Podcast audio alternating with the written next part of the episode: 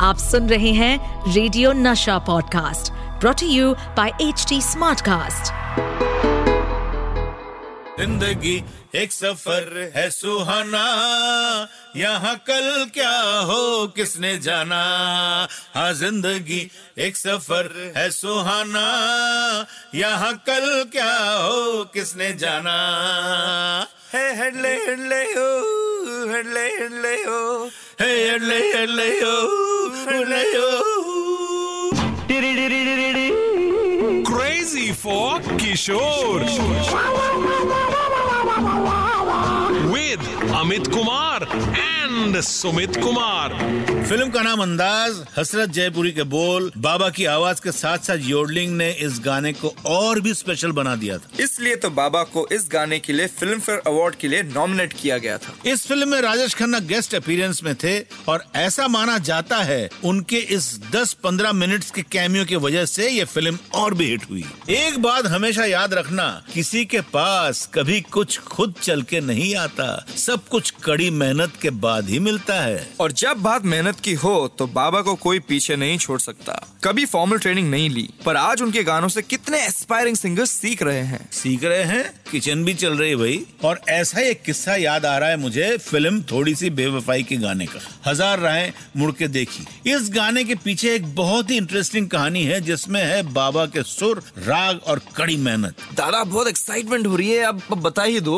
बताता हूँ बताता हूँ। हुआ यूँ की खयाम साहब ने ये गाना बाबा को अपनी आवाज़ में रिकॉर्ड करके तो भेज दिया। बाबा प्रिपरेशन करके जब फ़र्स्ट रिहर्सल के लिए पहुँचे और ऑर्केस्ट्रा के साथ जब इस गाने को रिहर्स किया तो बाबा somewhat was not feeling comfortable क्योंकि इस गाने के लिरिक्स के बीच में म्यूज़िक नोट थे बाबा ने खयाम साहब से कहा कि म्यूज़िक नोट्स की वजह से गाने में मज़ा नहीं आ रहा है। माय गॉड अगर कोई और सिंगर होता तो म्यूज़िक डायरेक्टर से इतना कहने की हिम्मत नहीं कर पाता। तो दादा क्या खयाम साहब गुस्सा हो गए थे?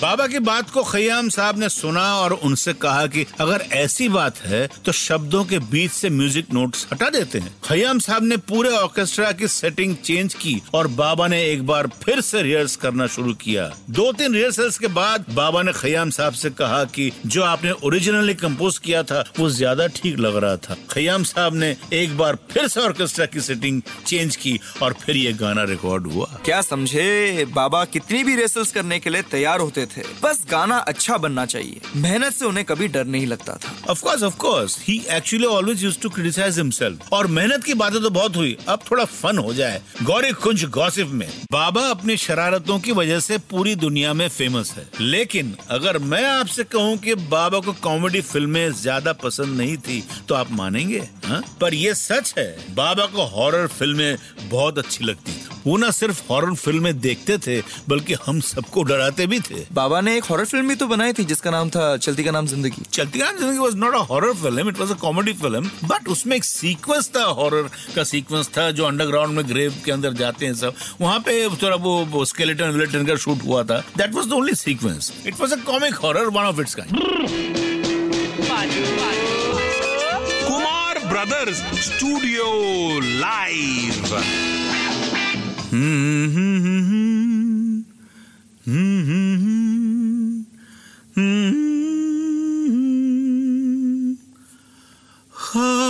हो तुम या कोई हकीकत? कौन हो तुम बतलाओ? देर से कितनी दूर खड़ी करीब आ जाओ।